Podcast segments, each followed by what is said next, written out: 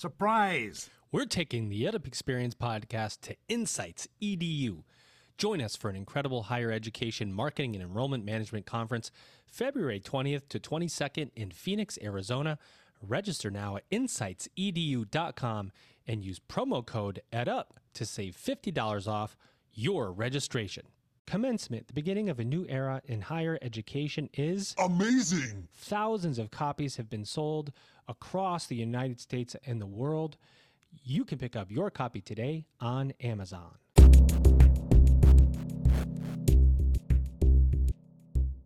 Welcome back, everybody. It's your time to EdUp on the EdUp Experience podcast, where we make education your business. Dr. Joe Sallustio back with you here on another and another and another episode of EdUp as we fast uh, approach 700 episodes. I never thought I'd say that I did 700 podcast episodes. In fact, I probably have missed 20 of those. I think in total, maybe 20, 25 I actually have missed or I couldn't do it. Somebody stepped in for me. But I'm pretty sure I've done over 650 myself uh, or been on for over 650. My brain is full of information. Um, where you can get some of the information from 150 of the presidents we interviewed on this podcast is in, in our new book, Commencement, the Beginning of a New Era in Higher Education, which, if you haven't heard me plug it on this podcast, you're probably not listening because since I do the podcast and I have a book, it's like, why wouldn't I plug my own book? Uh, but Commencement is about the future of higher education informed by 150 college and university leaders across the globe. Uh, we'll give you incredible insights. Uh, I know because uh, I wrote a lot of it, and it was very, very hard to get all of the themes college and university presidents are dealing with today into a book, even though it's already 500 pages, it's like 500 pages, but it is very easy to read. I will say that it is not written in a in a way that it's hard to read, and there's a lot of social media pull quotes in there. I encourage everybody to check it out. Um, so since then, I've interviewed now 105 more presidents, and it's like right after we wrote that book, AI became a thing, a real thing. If it was the thing before, it was a real thing after. Um, and colleges started really closing in a fast way. And partnerships started to manifest themselves. And mergers and acquisitions started heating up. We're really in an interesting time in higher ed. And i think if you're if you're hearing this podcast it's probably two weeks out from where we record it but there were two more institutions that had their accreditation pulled. And uh, they're regional institutions uh, but they're closing, and you just wonder where does it end? One person that's going to help me tell the story today uh, is a is a person I'd like to bring to the microphone. He's got a uh, a southern accent, uh, which you'll hear as he talks. Um, it's it's very southern. Uh, it's maybe like a Mississippi, Alabama type accent. Ladies and gentlemen, here he is. He's Elliot Markowitz, or Markowitz, depending on where you're from head of content and editor in chief at Fierce Education. Elliot, what's going on? Well, thank you for having me once again, Joe. Always appreciate the opportunity to get in on the thought leadership and pick the brains of these outstanding guests if you think I have a Southern accent, you really need to get out on the country a little bit more. Uh, it's uh, it's not. I mean, maybe it's uh, maybe it's more northern. I guess it's more northern. Uh, I like to call him Elliot Markowitz, and then he corrects me yes. and says Malkowitz. Uh, so you got to get it right if you're going to do it, Elliot. It's always a pleasure to have you back on as we have these conversations with uh, trailblazing leaders throughout education. Throughout education. See where I, I, you know what? There's not a day that goes by that I do this podcast where I don't make a mistake, and I leave every mistake in. That's the beauty of the EdUp experience: is that when you mistake, uh, you make a mistake, it stays in because we're making mistakes every day as we work with students. And those mistakes that we make are real and so they stay in the podcast because we're all humans. And I'm going to bring a real live human to be our guest today. Here he is, ladies and gentlemen. He's Dr. Farzin Madjidi. He is the Dean for the Graduate School of Education and Psychology at Pepperdine University. Farzin, how are you? Very well, thank you, and thanking me. Thank you for having me on your show. It's an honor to have you here, my friend. Pepperdine what an incredible institution and one of the most beautiful campuses I've ever seen. I had an opportunity to be at Pepperdine once, and it's one of the campuses, the college campuses you get on and you go, you start looking around going, whoa, look at that. Um, tell us a little bit about Pepperdine and what you do. Uh, Pepperdine has five schools. I, I reside at the Graduate School of Education and Psychology. Pepperdine has a Seaver College for our undergraduates, then a School of Law, School of Public Policy, Graziadio School of Business and Management. And I think I left one out. That's well, okay. You just didn't include them. You didn't leave them out. Yes. You just didn't include them this time. That's right. That's right. Nailed it. So law, policy, business, Seaver College, undergraduate and graduate school of education and psychology. I'm the dean of grad school of education and psychology. At the graduate school, we cater to working adults. So most of our students, about 90% of our students, uh, commute to the campus, unlike our undergraduate experience. We are also headquartered pretty close to the uh, LAX area, so we don't get the, the beauty of the magnificent beauty of our Malibu campus. But life is good here too. Uh, n- no traffic in that area, of course. You can just get in and out of the campus. I, am going to ask that as my first question because as somebody who just uh, I moved to St. Charles, Missouri last mm-hmm. year, and the previous to that spent four years in Chino Hills, California, which uh, about 45 minutes away from the from LAX if you hit no traffic. But I had to go to LAX a lot because I travel a lot, and you know if you have commuter students in the Southern California area, the number one thing that people talk about in California is traffic. You know, take if you've ever seen Saturday Night Live, they even did a skit called "The Californians" about it, where you take the ten and get on the forty, and you know it is truly like that. How how does how do you deal with the in and out of commuter students? Because um, traffic is a real thing. Yes. So one of the things we are sitting on, and I suspect this will come out later too, is the preferences of students. So you know, some thought that everything will go online. Some thought, some thought nothing will ever go online. And we're finding that there is a sweet spot in there somewhere where you have a hybrid format when students come to campus maybe once a week or once a month for intensive sessions, and the rest you manage virtually. But um, one of the keys to our success over the years was being able to pick locations that are central enough so nobody has to travel more than 20, 30 minutes and and be able to accommodate them. But um, traffic is real. I live eight miles away from the campus, and that takes me 45 minutes if I don't plan my hmm. time well. Holy crap! That's a that, that that's a long way. That eight miles could be 80 minutes, depending on where you where you live in Southern Cal. Talk about students right now a little bit. Um, you know, graduate programs across the country are experiencing some enrollment decline. Not as stark as undergraduate programs where we saw the 10% reductions, but grad programs 2%, 3%. Some are climbing back out of that, but some are still experiencing the, the decline. Um, because of the value conversation, maybe higher ed doesn't have value or you don't need a degree anymore are students still seeking the master's, the doctoral degrees like they were before, or is there more of a convincing process taking place these days? There is the convincing process is is alive, but it seldom makes it to the application process. So students usually do a good job of con- convincing themselves whether they want to apply or they don't want to apply.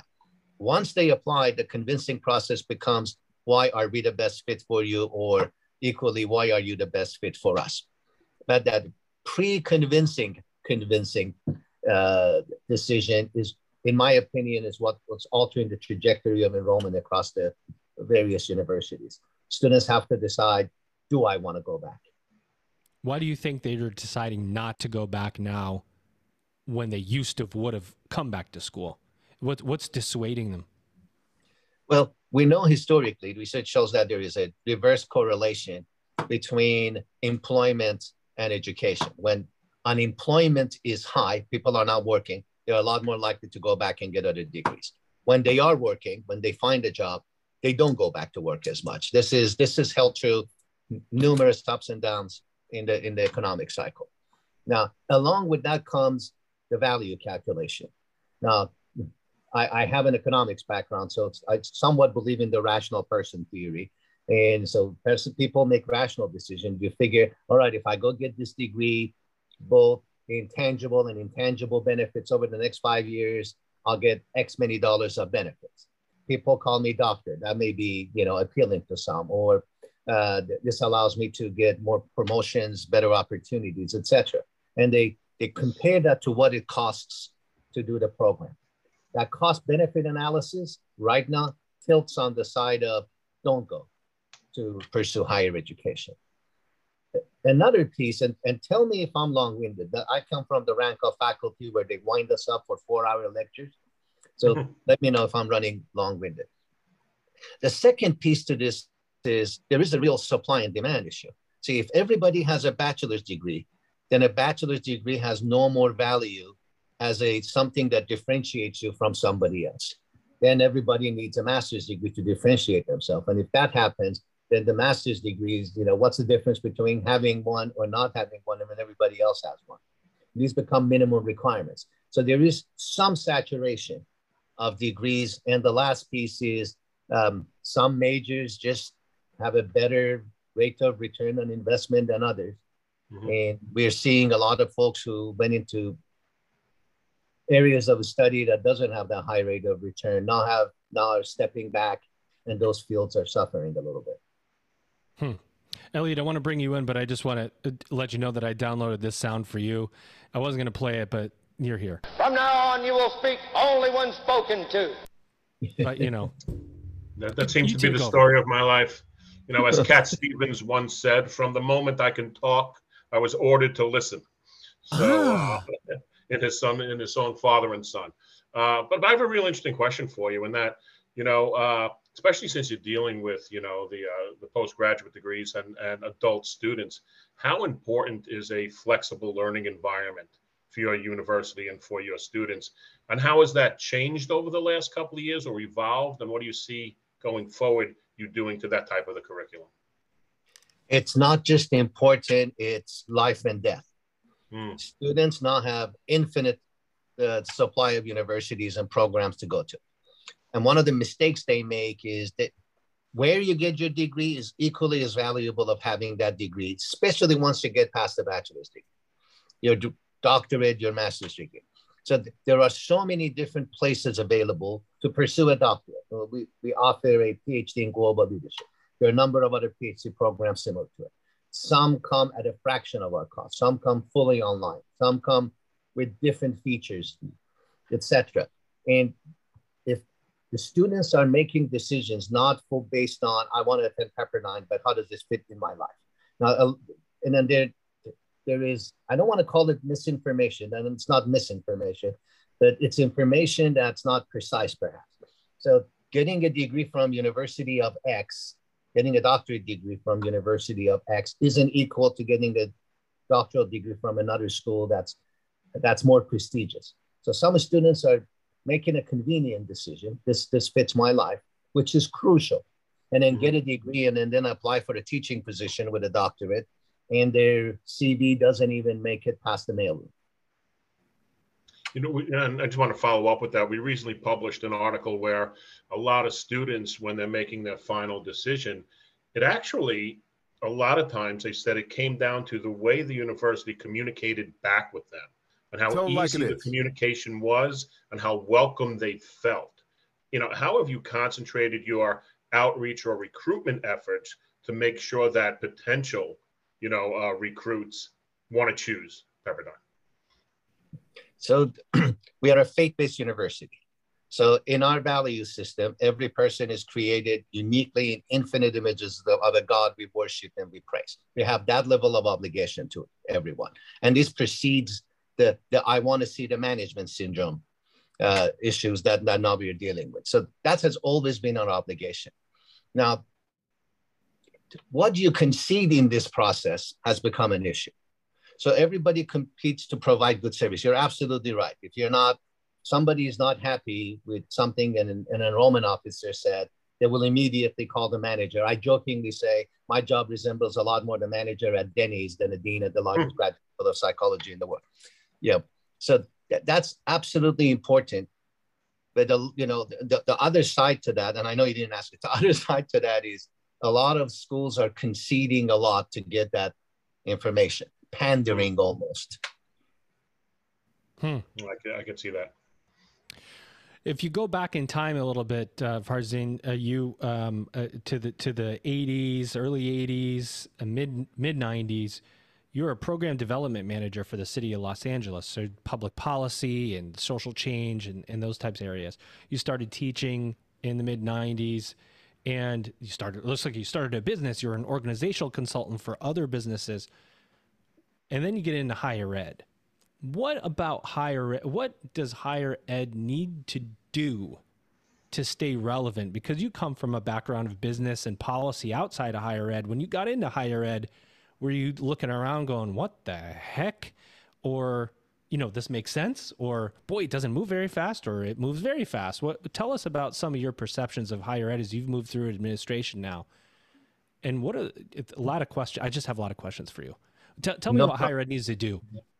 So if you have that sound effect that says bullseye, on my behalf, play that for you. Because you, would play, you would play that for me? No, no, no. On my behalf, I, I, I really love the question. It's a question of relevance. Um, the biggest challenge we face in, in, in real life is, is remaining relevant. I am old enough to have driven to Blockbuster Video to go up and down the aisles to find that DVD and eh, for home entertainment. Now I have, you know, a, a that, that, would have been a VHS. VHS. Oh, VHS too. yes, Betamax. You want to go? Or I'm older than you. to, to to just drive this point home, there's actually a meme on social media, and it says and it's a guy and he's going up and he's grabbing the VHS off of the blockbuster and there's no tape behind there's no VHS and he said if you don't know what this feeling is you don't really know what it was like to go to a video exactly. Store. it's an empty yes. box. Yes. And you know um we made you lose this. Did we make became, sorry? I was going to ask you if we made you lose your train of thought there. Oh no no no that's good. I, I do it on my own plenty well so don't feel bad. Nailed it. So Blockbuster became irrelevant.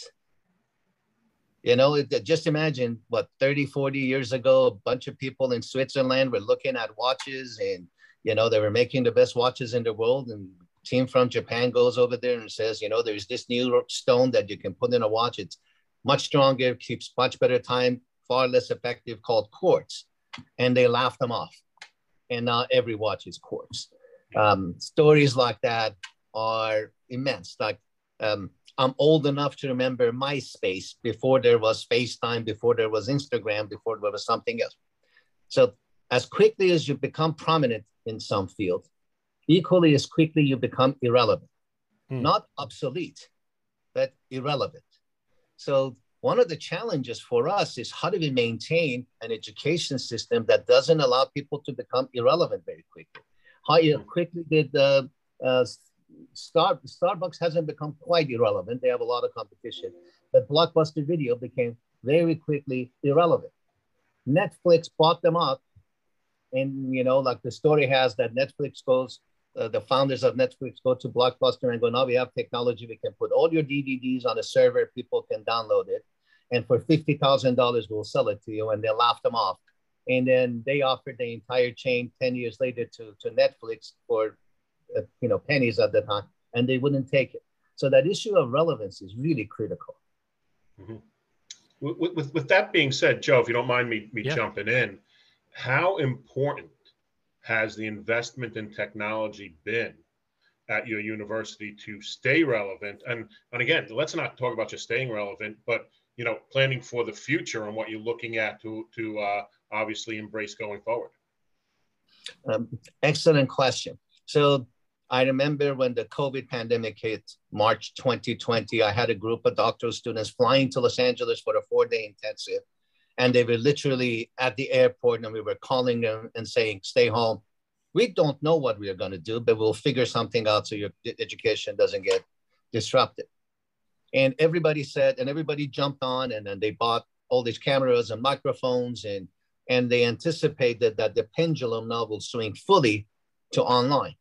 I, I read a lot and I used to read all these predictions that universities won't need retail space, um, office space. Universities, you know, leasing of commercial buildings will go away. There would be a disaster. What people don't consider often is when a pendulum swings, it almost never swings back to where it was. It always lands at a new equilibrium because the reason it swung is the external forces have changed. Those external forces never go back to where they were. They just create a new equilibrium. So we're still looking for that new equilibrium. It's pretty safe to say so far, and, and, and, and I'm guilty of what I'm accusing everybody else. Like we see three cars ahead of us on the road, and we think this is the trajectory of the road for the next 100 miles. It's not, it's just the immediate future. There was some push to create simultaneous attendance. That is at 4.30, if your class started at 4.30 in the evening, as is the case for us, at 4.15, you would decide if you're gonna drive home and jump on Zoom and be virtually in the classroom or drive to the campus and be physically in the classroom. There are a lot of challenges with that. The notion of fully online appeals to about one third, about 34, 35% of students based on our own internal studies. And it's completely unappealing to another 40%. So if we go with that 40% really like the college experience, being on campus and they can, there's a middle 30%, 25% that are, you know, like hybrid and the rest.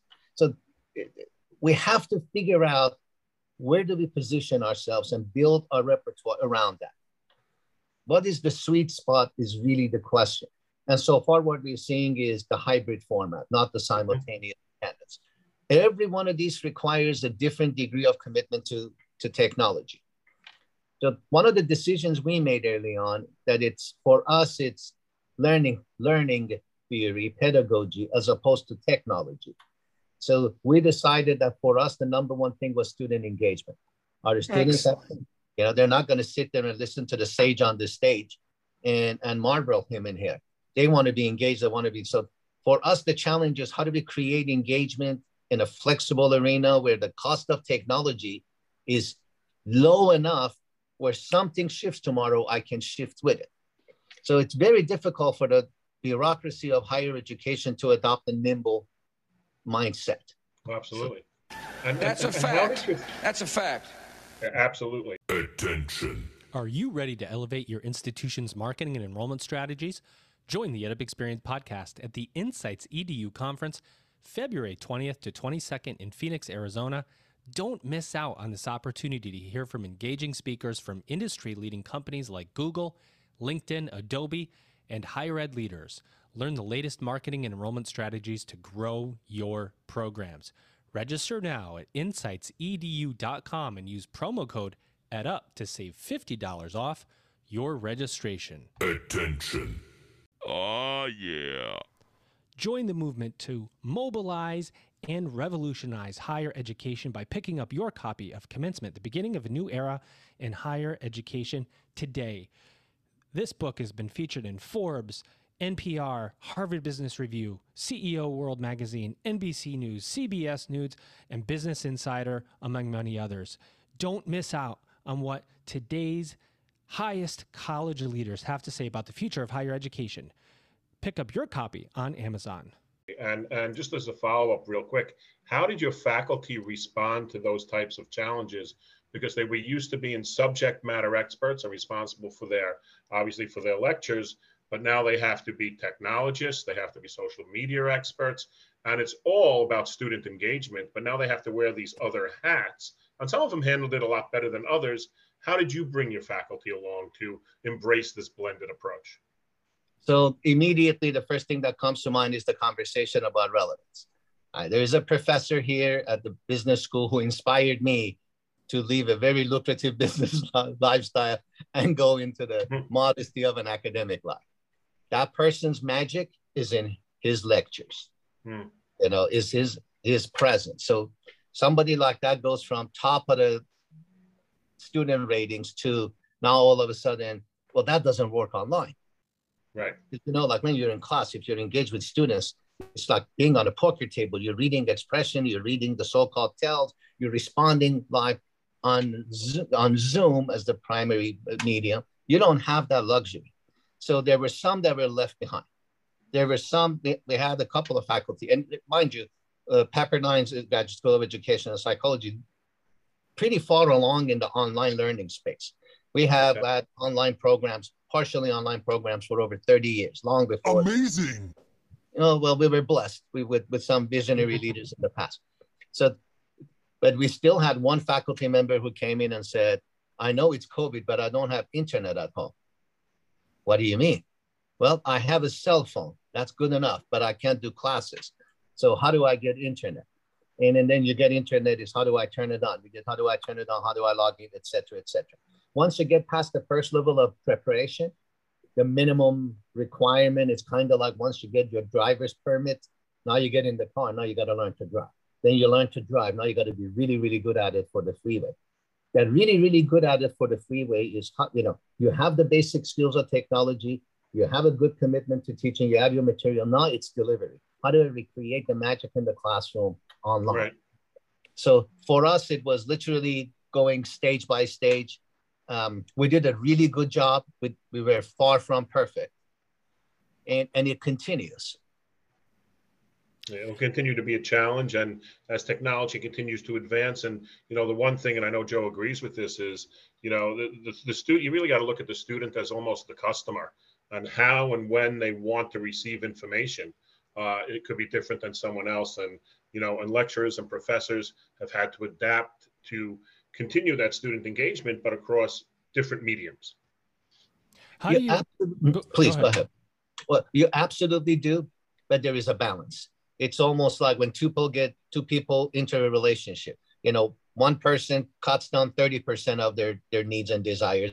The other person cuts off 30%, and they put it together and collectively they get 140% more than each person could have individually got it. So this relationship with with this highly demanding students that want um, you know, a Bloomingdale customer service is balanced with you also have to meet standards. That's our job. Right. So developing that partnership, developing that mindset and expectation early on is really critical.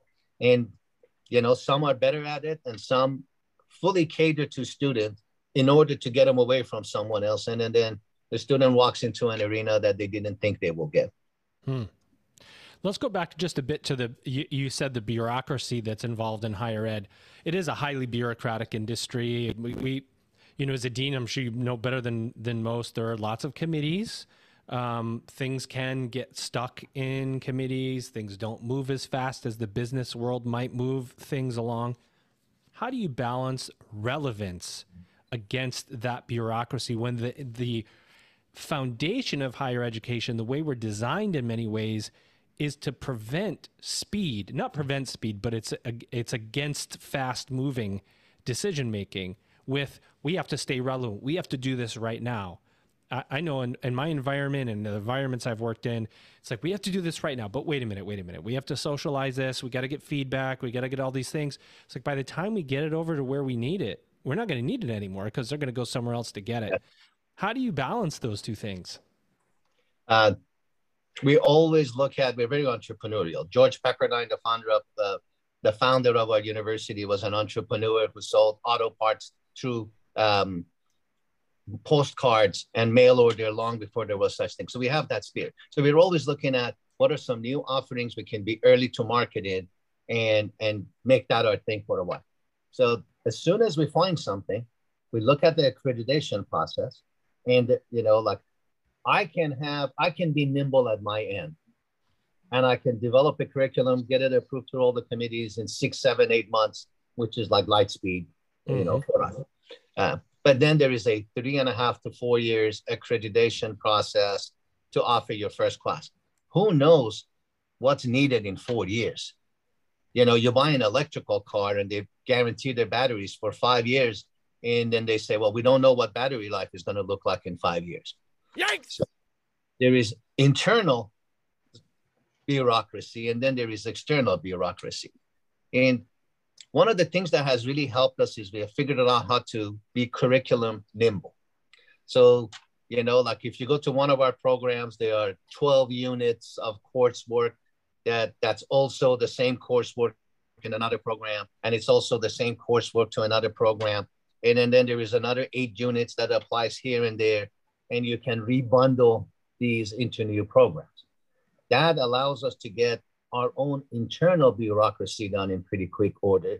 And then we are at the mercy of dealing with accreditation. And there's strategies there too.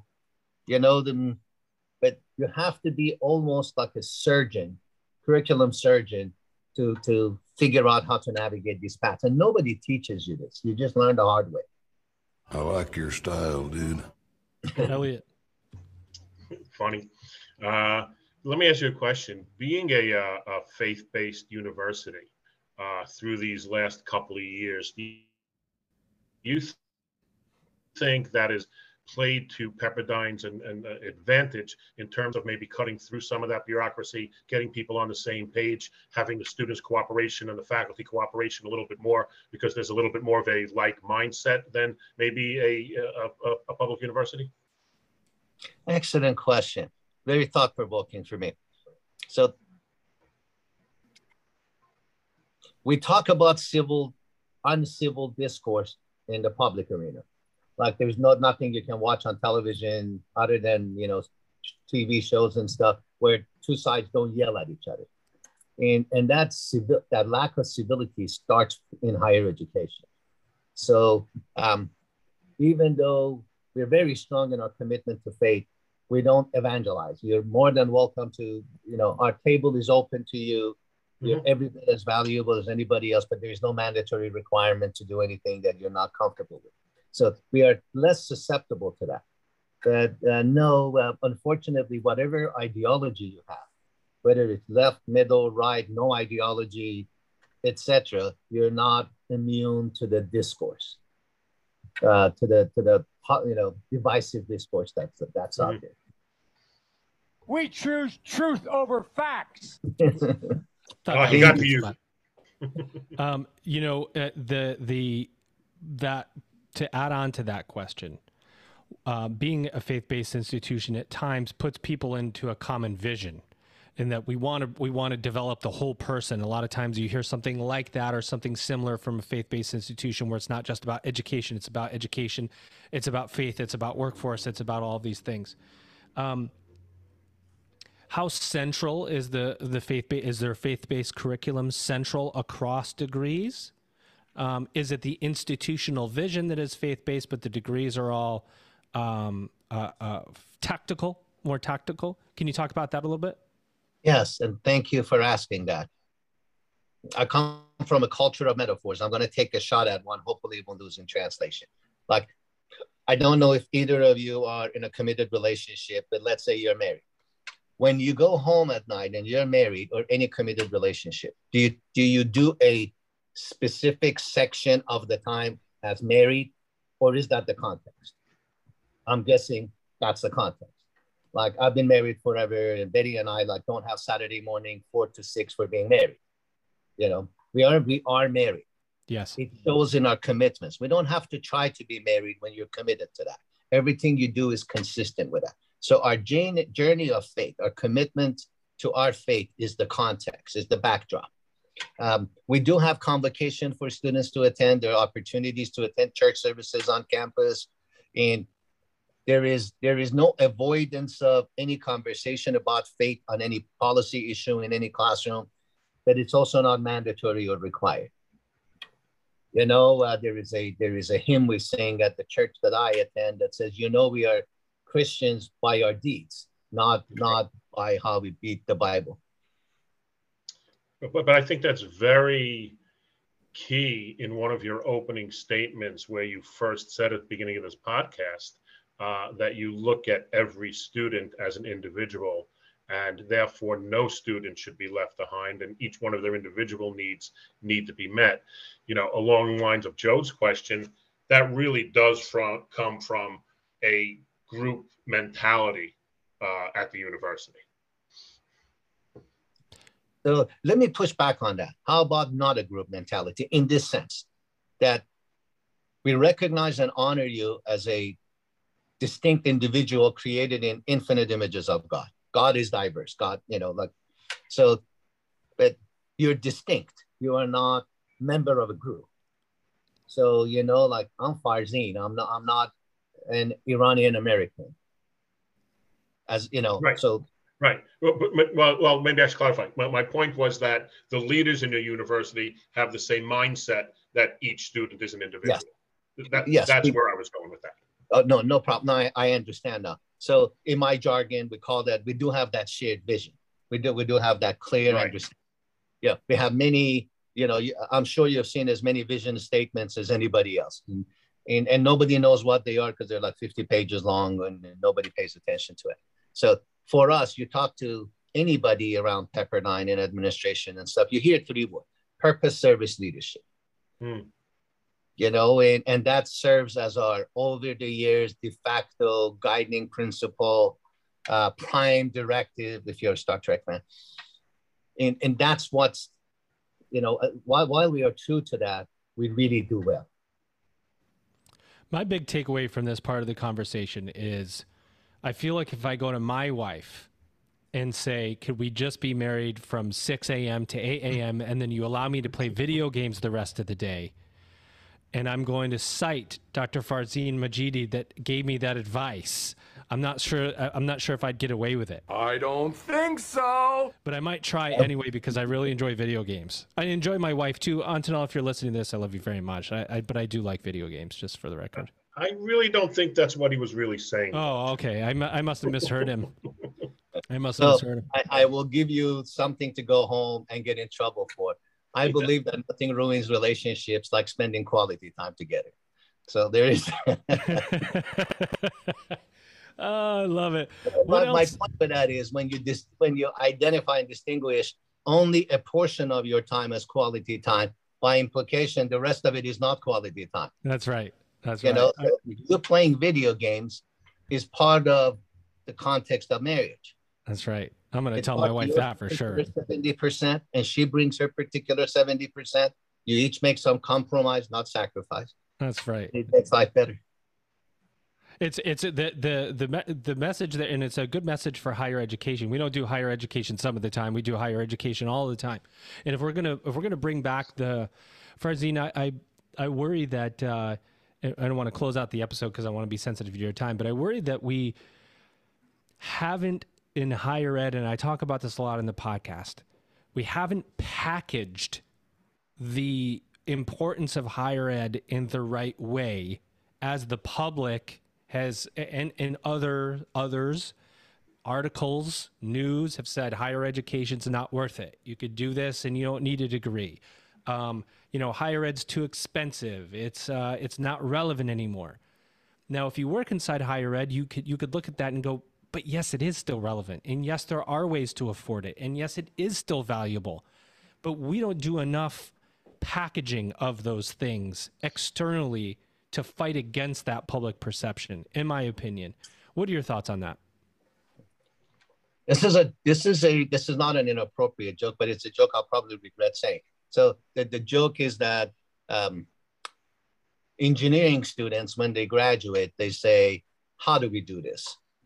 Science students, when they graduate, they would say, "Why do we do this?" Social science students, when they graduate, they ask, "Would you like fries with this?" Yikes! It's a real life, and, and I'm not making fun of a field that I've dedicated my life to, but that, that relevance is extremely important. Yep. You may have, if you go to India, if you go to Iran, a part of the world that I know, your your your, your Uber driver has a PhD because it you know it, it's it's a lot more financially uh, beneficial to them to drive Uber than to work in an overcrowded, underdeveloped field.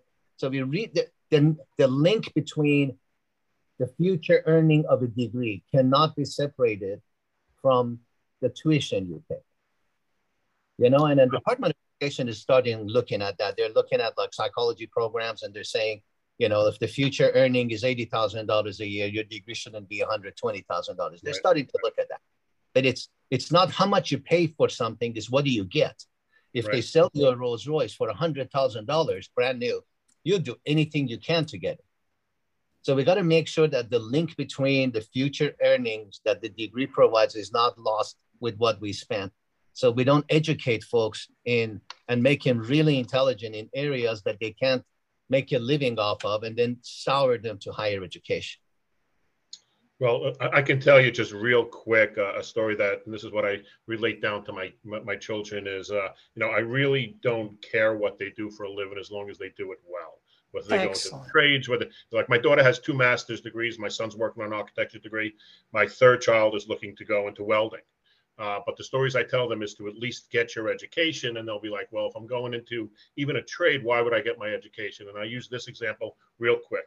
Two of my best friends went into the uh, New York City Police Department. One went straight out of ki- uh, high school. One got his degree from Queens College, got a four-year degree. Uh, when you went in out of high school at this time in New York City, at that point, you couldn't get past the sergeant, right? And he didn't make sergeant, and he ended up retiring with a little bit of a pension. The the friend of mine who got a degree in accounting, mind you, four years, was able to make it up to captain only because of his degree, and his pension is more than triple. And they and they re- retired both the same year, and he makes more than triple in his pension because he was able to excel based on the merit, based on his degree and that serves you well whether you serve in the public sector or the private sector. Uh, whether or not you're pursuing the career and the degree in which you obtained, the value of the degree is there. And companies, and especially in the public sector, recognize that. Amazing.